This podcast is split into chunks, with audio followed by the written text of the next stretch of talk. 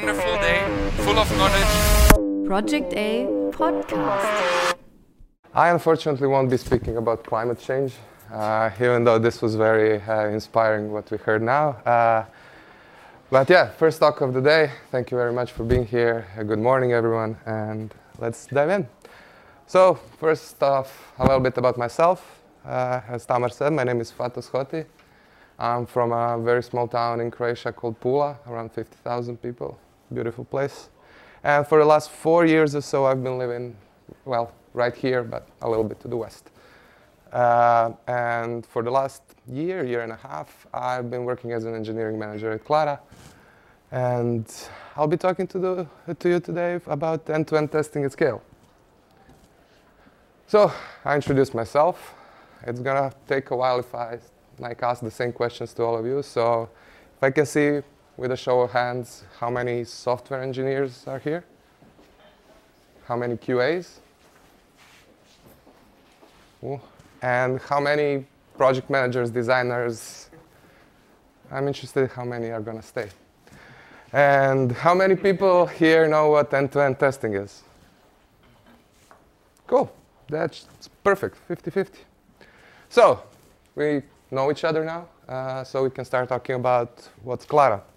So there are a couple of ways to answer this question, actually.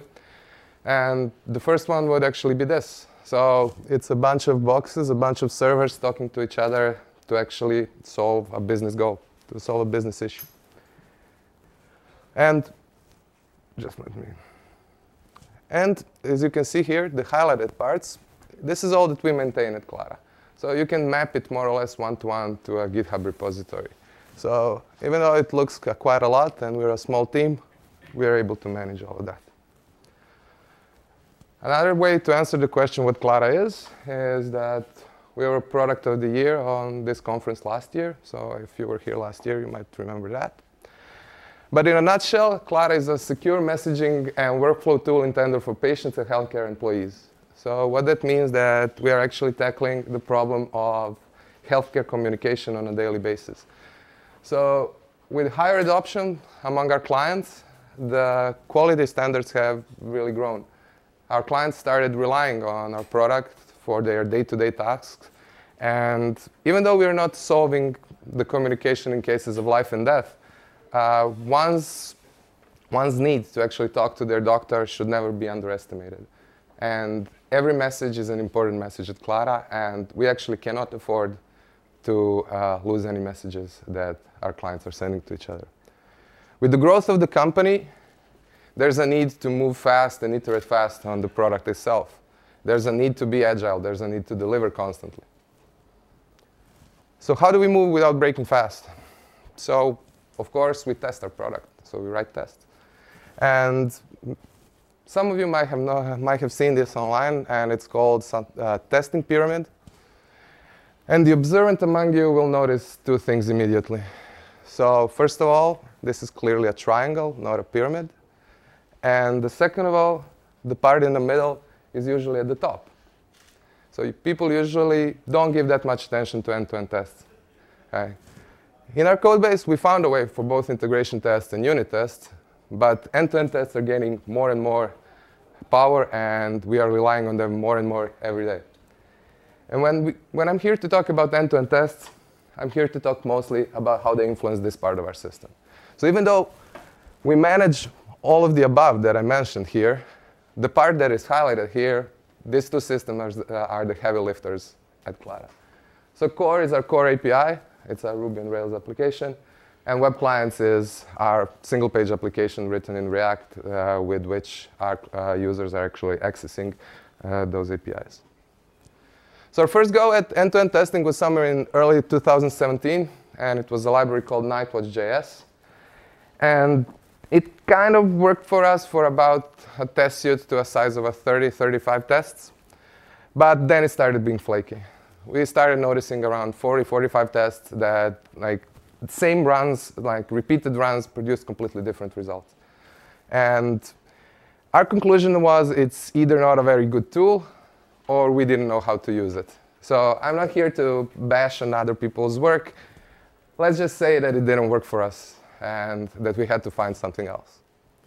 So somewhere around October 2017 to present, we introduced Cypress IO into our code base. So Cypress came with a couple of value propositions and a couple of promises. And most of them uh, can be summarized in three very important facts. It's a nice way to visualize your tests. It offers a fast feedback loop while developing. And it offers an understandable API that makes writing tests, well, fun, more fun, easy, easier, depending on the person you ask. So how many people here have heard about Cypress? How many people use it? Okay, so for people that haven't seen it, or people that are not using it often, I'm just going to have the shortest possible Cypress demo. So before I came here, I executed these two npm commands. So I installed the React app and I installed the Cypress package. So what I'm going to do here is I'm going to do npm start. I could have done this earlier. And I'm going to run Cypress. So as you can see here in the upper left corner, uh, a Cypress console has opened. And here we have only one test currently. I'm going to just open here. And here on the left side, you can see the actual test file. So it's a very, very simple assertion. And I'm going to run it now. So as you can see, we have a test run here that passed. Uh, and one good thing is that it offers a really fast feedback loop, as I mentioned. So I'm going to change this test. So I'm not going to talk about how we write tests that much. Like, I just want to present to people seeing it for the first time that it actually delivers on the promise of the fast feedback loop. Because I changed the test now, it reran itself, it failed because it couldn't uh, find a paragraph with uh, edit question, uh, uh with this uh, string inside it. If I again remove this test, remove this code, the test will rerun and pass. What it offers me again is the ability to some sort of, in a way, time travel debug our end-to-end test. So I'm actually able to click on this part here and make, uh, see a snapshot of the DOM at the point of running a test. So let's see a little bit the test itself. So CI is the like official namespace that you use uh, when installing Cypress. As you can see, it's a pretty understandable API. So it gets a paragraph that should contain some text the same way with the A tag. And that's about it. So cool. That, that's about Cypress. So for us, it was enough to actually see that part, to actually get sold, to actually uh, start trying and implementing this into our code base. But I came here with a promise to tell you, like, what do we do to actually make a test suite scalable? And better yet, what do we do wrong to make a test suite scalable? Or even better, what do we do wrong and then fix to make our test suite scalable? So in the last two years, they started using this product. We've identified around five different, uh, spot, uh, five different items that help us achieve this. So we set it up as a part of our CI pipeline. We hired a QA. We utilized commands. We are running against a real backend. And we are at least trying now to follow best practices. So Step number one, set it up as a part of your of CI pipeline. Scaling doesn't work without this step. So running a set of uh, end-to-end tests on your local machine and then confirming in whichever way you want that this actually works doesn't work if you want to scale.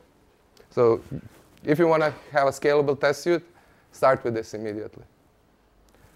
So our first go, we didn't have any parallel execution. And to be honest, we started, as I said, October 2017. I don't think that was even a feature of Cypress at that point. But our biggest, bigger issue was that we had a pretty long setup time. So our runs were somewhere around six minutes, and our setup time was around a minute and a half at, at a certain point. So as you can see, 25% of time actually spent running the test went into setup. And to be honest, it was more pain than gain in the first three months. So we approach the whole subject of end-to-end tests with something that will increase our qu product quality and will decrease the number of bugs and will make our lives and jobs easier. In the first three months, that actually wasn't the case. Like, it was painful to figure things out, especially in the beginning. And about a year in, we were able to, no, about six months in, we were able to run 50 tests in about five minutes, and then that kind of grew to 110 tests in 10 minutes. As you can see, if we continue down this way, we wouldn't be able to scale in no other way than linearly. And when you're scaling linearly, you're actually not scaling. And I know I was actually expecting maybe to have a bigger screen on this one. I apologize, but these slides will be uh, published online, so take a look at this runs uh, by yourself. But this is one of the runs uh, that was including around 60 tests at that point. And as you can see here, or cannot see, um, it, it, takes around six and a half minutes to, to run the whole uh, run on CI.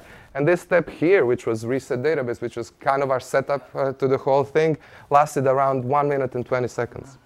So testing the product functions, the actual Cypress run took around three minutes out of those. So 50% of time was spent setting up the whole thing, and 50% of time was spent actually uh, running the thing. So in our second go, we embraced parallel execution. We are currently running on seven different workers at the same time. Uh, we reduced our setup time from, uh, from a bit over a minute to a couple of seconds. And in today's code base, I actually took a look from yesterday's run. There's 439 tests, and they ran in about eight and a half minutes. So as you can see, by adding only, what, 60% of the original time, we were able to actually increase the number of tests that we have in our code base about, what, ninefold, eightfold. And those same runs today look something like this. And this is even more hard to see, so I apologize for that. But you'll have to trust me on this one that this is the same step that was before uh, that took around a minute and a half. Today it takes four seconds. So we were able, actually able to shave a minute and a half of our time that we were spending on setting up our test, and we actually got that time to invest in actually running the test. So what did we learn? First and foremost, you have to keep your feedback loop on a tolerant level. So when we saw that the number of tests in our codebase is growing, and then when we reached around 120, 130 tests at the worst period, it took sometimes 15 minutes to run this. And we saw that developers started actually being afraid of writing new end-to-end tests because they were afraid that after a 15 minute run, their test that they wrote one test in the codebase is going to break and they had to fix it. They had to do it all over again, wait another 15 minutes.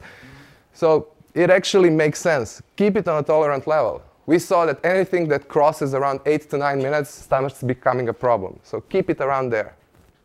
You're going to have situations where test passes locally but doesn't on CI. So this is a very common case that happens even though your local environment might be the same and to the one that you have on your CI, runs sometimes differ. Trust the CI runs. They need to work. They are part of your pipeline. So local runs don't count. So it has to pass on CI. Be very strict about it. So yeah, Cypress works like a charm in 99.5% of cases. So this, was, this is our experience, more or less. So in 99.5% everything works correctly. But from time to time, there's like a flaky test or there's a problem with the network request and it fails or something like that. So this kind of things will happen. Right? But be sure that they're caused by exactly that, an anomaly and a problem in your codebase. Use artifacts.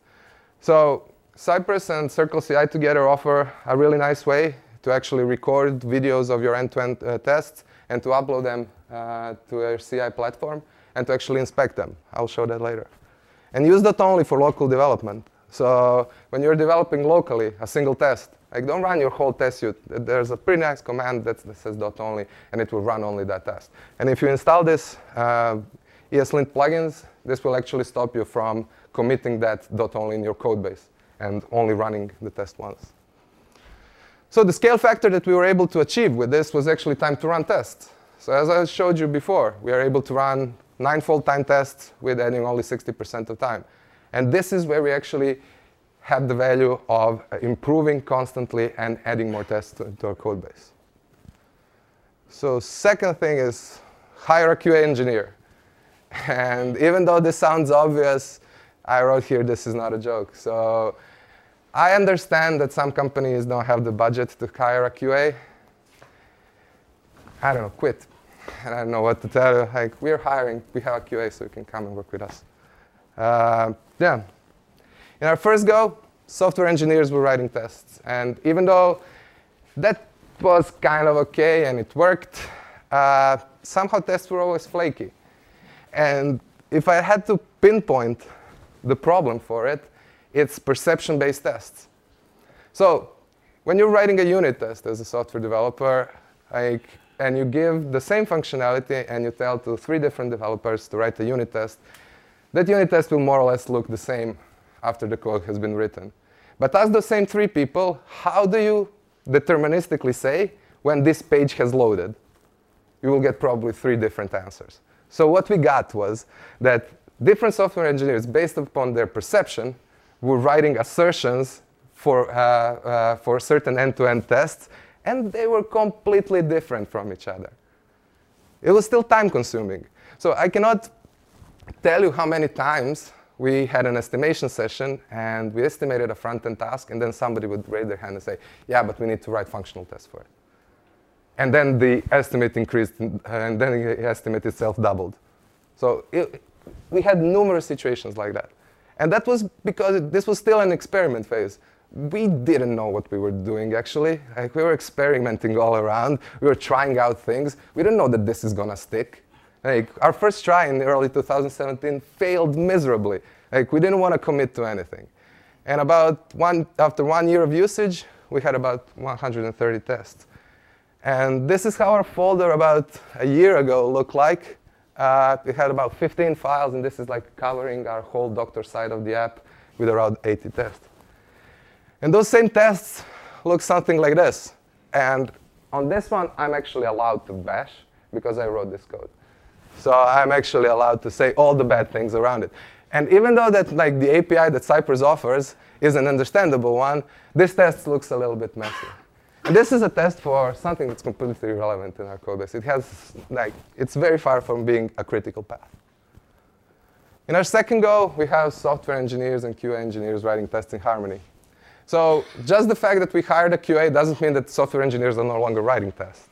It means that both of them are writing. It means that uh, QA engineers are part of code reviews, and they're actually sending back pull, uh, pull, uh, uh, pull requests that don't have properly written tests.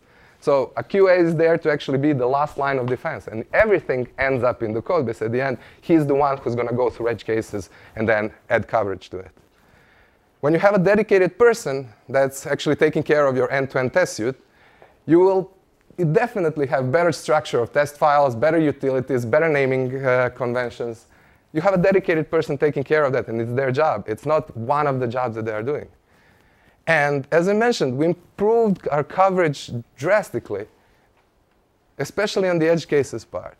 And this is where we reached actually the adoption part of, uh, of our end-to-end uh, test suite.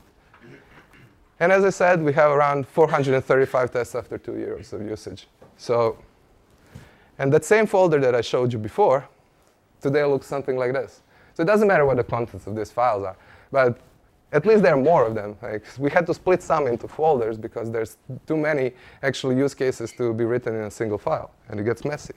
And those same tests today look like this. And this is far more readable. This is far more writable. This is replicable. What did we learn? Software engineers can write decent tests, but QA engineers do it better. It's just a fact. Uh, as I said, like you have a dedicated person thinking about this constantly. They're going to do a better job at it. So hiring a what the fuck? Ah. Okay. Sorry. Yeah. So hiring a QA to build an end-to-end -end, uh, suite is not him herself shooting him herself in the foot. What I mean by this is don't hire a QA to build your automation suite and then expect that you're going to be able to fire him and this is going to maintain itself like developers are going to write this test. It doesn't work that way. Hire a person to build your automation suite, maintain it, grow it, and make it better. And then spread the word inside your team, spread the culture inside your team. Always try to include a test case when fixing a bug. So yeah, when you reach that point when you actually deliver the bug to production and then it gets back to you, try to include the end-to-end uh, test for it. Like cover that case. And don't compromise on flakiness. Our, our experience was that if a, test is, if a test is flaky, it usually boils down to one of two problems. It's either a problem in the code base or it's a problem in the test. Like, we never saw a problem that strange and that big from the actual platform like Cypress or CircleCI themselves. It was in 99.5% cases, it was a problem in the code that we wrote. So we were able to test here on test quality. So by hiring a QA, the quality of our tests grew immensely, and the coverage itself improved.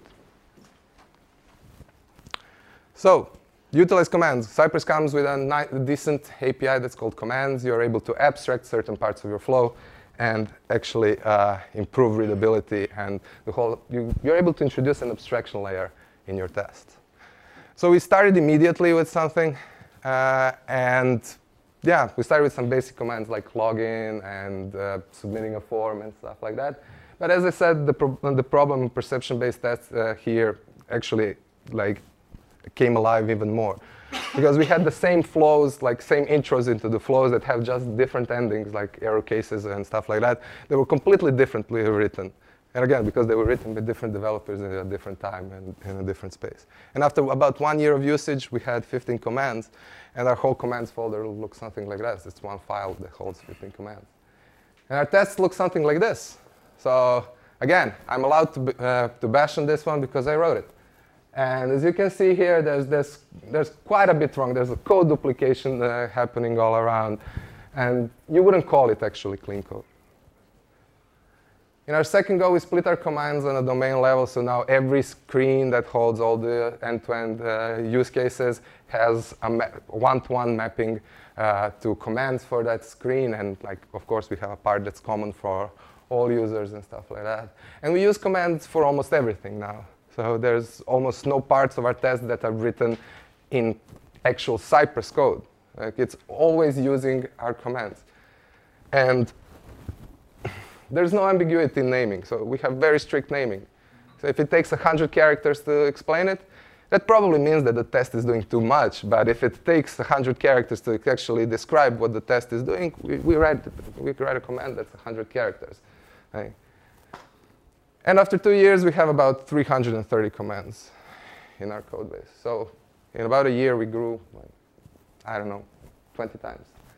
And that same folder, just like one file out of, out of that folder with commands now looks like this. As you can see, there's quite a bit of going on. We had to split it and granularize it uh, in a different way. And that same test today looks like this. So as you can see, there's actually no part of Cypress code in it, like, except the CI part. So everything is almost written in commands. So what did we learn? You need to start with commands immediately, and you have to be strict about it. Otherwise, you're going to end up in the same problem as we did. And you're going to have your code base is going to be huge with no apparent reason, and you won't be able to scale the number of your tests. Split your commands and assertions and actions. So this is like mostly testing 101, uh, but do it. Uh, it actually allows you far more granularity when you want to cover a lot of different cases. So if you want to cover a breadth of cases, like be granular about it and split it on assertions and actions. And from time to time, audit the usage of your commands. So we still haven't found like a proper ESLint plugin that will warn us about this or something like that. So you, you still have to do it manually from time to time. And the most important thing that we figured out is that by using, utilizing your commands, you're creating a platform to write tests. You're creating your own API to write tests. So this is the actual power of it. Like you, if you, if you put your commands in a proper way and you name them properly and you design them properly, then anybody can write an end-to-end uh, test. It can be a product person, it can be a designer, it can be a developer, QA, anybody. If it's human readable, there's no reason why anybody could do it. And the scale factor that we were able to achieve with this was actually time to, uh, time to write tests. Like we don't have those situations anymore where people are actually doubling uh, the estimates uh, just because uh, their functional test included in the task. We were able to scale much faster. We were able to add tests on a much faster scale today just because we have our own API that we documented pretty well in our, inside our organization. And everybody knows how to use it and can actually uh, add contributions to the end-to-end suite. So run against the real backend. So I mentioned, I said this part. I believe that if there are people actually doing this on a scale, uh, a lot of people are actually doing it. But I've seen a couple of times online that people are mentioning stubbing a lot. We noticed that for us, stubbing has, I believe, one use case, and that's it. But I'll talk about it later. So in our first go, our test end-to-end uh, test suite used to run on every front-end merge.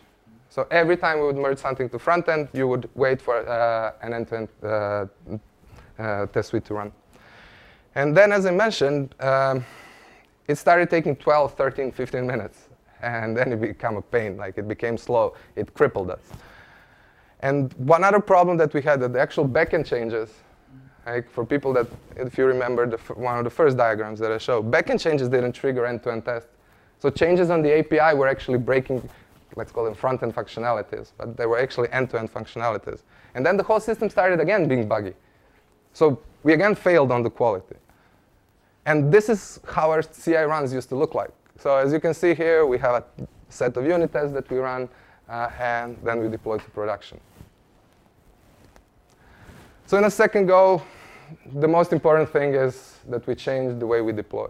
Uh, so with doing everything that I mentioned before, with hiring a QA, utilizing commands and everything, we also changed uh, the way how we deploy. Before that, we were a very agile shop that used to write code, write tests. When they pass green, you get two reviews. You check it one more time and ship it to production. That doesn't work that, that way anymore. Uh, we introduced one more stop in this whole story is when developers actually write the test and they get reviewed by the different developers. A QA takes over the task, he takes over the feature card, he merges it into a release candidate environment, prepares a release day in advance, and the next day morning we release to production. We do this about four times a week. So it's continuous integration with planned releases, more or less like a hybrid of the two. It works for us. And today, those same deployments look something like this. So as you can see here, we still have a passing uh, unit test suite. But the integration tests, as we still call them for some reason, uh, are failing. And this actually stopped the deployments to RC. So this is what stopped the pipeline. Until all the end-to-end uh, tests are passing, there's no deployment to production. So what did we learn by this? Scope the need to run your tests. For us, it works now that like every change in every merge to RC actually uh, triggers this whole process that takes around seven, eight minutes. You might be in an organization that's vastly bigger than this. Maybe it won't work for you. So find a strategy to actually isolate maybe the test that you need to run. We're, we're facing this problem. We're going to face it in three to six months. I see it now. Because we have our front end is starting to speak with a lot of complex backends, and changes in those backends actually influence the end-to-end functionalities. So we'll need to find a way to actually scope it per service to find which, kind, uh, which uh, set of tests to run. And as I promised, there is a use case for stubbing and this is for error cases. We found it that it's really useful to actually uh, write end-to-end suites for, I don't know, 500 error codes or stuff like that. So server failures and stuff like that. And one thing that we were able to actually scale with this was our product quality. We don't ship as many bugs as we used to ship on production. Like we have a much better grasp of what's working, what's not, what's failing, what's not. Uh, our end-to-end uh, test suite actually gives us so much confidence that we almost stopped double guessing, like uh, actually questioning it. So this one, this one is easier said than done. Uh, in our first go in Cypress, we did, if you go today to Cypress best practice URL, and you read through all anti-patterns that they wrote, I assure you we did almost all of them we did all of the mistakes. So we had non-isolated tests. We were using class name as selectors. We were logging in via UI. You can name it. We did it. And again, I can bash on this one because it's my code. And this was our doctor login uh, command. So people that have read through best practices of Cypress will clearly see that there's at least four anti-patterns here in five lines of code. But give us a break. Like this was our first commit in Cypress, so it was 0.10.1, something like that. There were no best practices when we started. Nobody, know, nobody knew what best practices were. In our second go, uh, the only thing I can say we're improving bit by bit. Like, it's still not perfect, it's still not great, but we're improving. And that same doctor logging command today looks something like this, which is far more according to best practices. And our selectors today look like this, which is again, far more according to best practices. So what did we learn? So if you implement it, you own it, and as soon as you own it, it becomes tech debt. So this is quite obvious for, for a code base that handles with business logic, but people seem not to have the same opinion towards tests, and especially end-to-end tests. So I dare you to go on Monday to your tech lead, to your engineering manager, to your project manager, and say these words. I believe that we need to spend the next month revamping how we are writing our tests. So let me know like what kind of response you got. Because nobody is gonna invest a month to refactor the tests. They are here to make sure that the important part works, the code works. Nobody's gonna invest a month. So be smart about it. Treat it as a part of your code base and it becomes tech debt. So plan around it. So improve on it, iterate. Don't just read about best practices, be annoying about it. Uh, yeah, like we had numerous conversations where, like on a cup of coffee, having a break, yeah, I just read best practices and we are not doing this, this, this, and this, and this according to it. And then I said, yeah, yeah, yeah we're going to plan it, yeah, we're going to fix it, yeah, no problem. And we didn't fix it, it's still there. So it becomes much harder to follow best practices on a brownfield project. So if you're starting a greenfield project, good for you. Start with this immediately. Follow best practices from the start. Take some of these advice that I gave here. Don't take any of them. It's completely your choice. But it's very, I would say it's easier when you're starting on a greenfield project. But chances are that you will start as we started. You will have a product that's already in production and you want to end, uh, add end-to-end uh, testing functionality to it. And at that point, like using a class name as a selector doesn't feel that bad because you're actually adding value with, with the test itself. So you're not gonna invest additional time into actually making, like changing your components, render the data CI attributes or stuff like that. So just keep that in mind. Like, it's harder on a, on a brownfield project. So if you're gonna introduce it, try to follow best practices immediately and gradually work on that. And what we've seen that having a design system implementation actually helps. So if you have like a component library or something like that, it actually makes things a lot easier because you have a lot more things under control. But then again, like if you use a lot of third-party components, uh, so like things that are from the open source world, it tends to get a little bit harder to actually uh, implement best practices.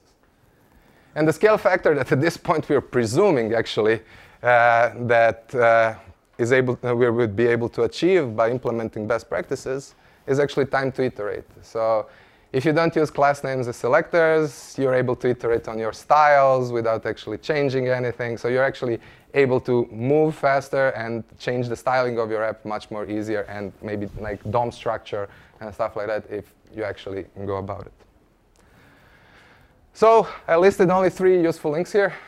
Uh, first is the docs. The second one is a link to Circle CI orbs, where you can find the Cypress uh, uh, Docker image to use in, in your uh, CI pipeline, and the YouTube channel from Cypress.io. Uh, they have a fairly good uh, YouTube channel, a couple of webcasts there uh, where they host different developers, QA engineers, stuff like that, and they talk about real-world problems, so you can hear from other people what their problems actually were when they were implementing something like this. So it's coming to an end, I promise.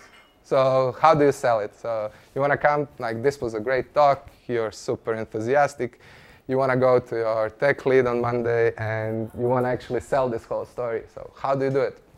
And this one is a true story and it's a story about the pull request. So I'd like to focus on this part here.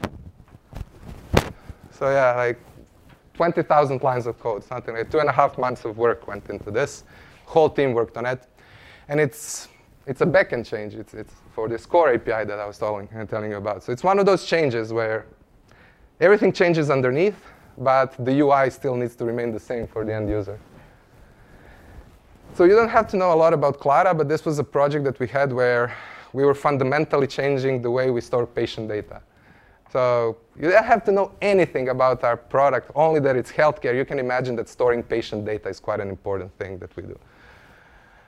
And this took around two and a half months, as I said, and we wouldn't be able to actually deliver on this in such a way uh, if we didn't have a proper end-to-end uh, suite. It would be impossible. And what we got from here was actually that we delivered this and we had zero bugs. Now we had some bugs, it wasn't zero bugs. Uh, but it was zero critical bugs, if nothing else. So after two and a half months of work, we prepared a release, we put it on production, we had all hands on deck, like things are gonna go, something has to go bad. Like it, it was a release that took seven hours. But nothing at the end went that bad. Like there were a couple of things that we needed to fix immediately, but after two or three hours after the release, we were in the clear. So yeah, if you're in a startup that doesn't have a defined business model or such, and they're expecting that they're going to change their data model, business model, they're going to change their requirements. I don't know if anybody works in a startup like that. Uh, but if you actually do work in a startup that's something like that, like use this story to sell this end-to-end testing story. Like use this because I assure you, if we didn't have this tool in our tool chain, it would be impossible to achieve what we achieved. Or it would be possible, it would take a year and not two and a half months. So, to finalize things, I like to show you a Klara demo, what it looks today. So this is, can you see? Okay. So this is how a run looks today. So this is a Circle CI run, and as I mentioned, we run seven different workers in parallel, and we were able to run 439 tests in this one. The whole job lasted about 8 minutes, if I'm not mistaken, 8 minutes, 29 seconds. And there are a couple of things that I just want to show you for you to know. I mentioned artifacts. Oh, so internet's not working.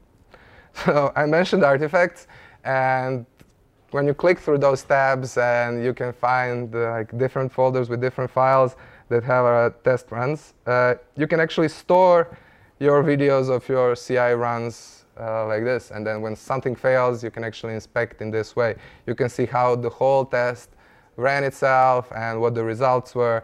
And this is our test for adding a patient. So it's a pretty critical part of what we do. Uh, so we have in this file alone, I think, around 25 different use cases. Uh, every time we needed to uh, change this page, just imagine if we needed to do like a regression test set manually. It would take forever. like, so what this gives us, the, uh, what Cypress gives us as an opportunity and this whole setup, uh, it allows us uncomparable regression testing. So it's actually impossible to test so many things on a daily basis. And I say we, we deploy four times a week. We deploy around, I think there's on average five different uh, feature branches that go every day. So that's like 20 times we change production in a week. So just imagine that you need to actually regression test all of this. It would be impossible. So that's about it. Um, if you wanna, if this was good for you, go back to your companies and talk about end-to-end testing because it saved our lives, and I hope that you were able to see a couple of mistakes that we did, and I hope you won't do the same.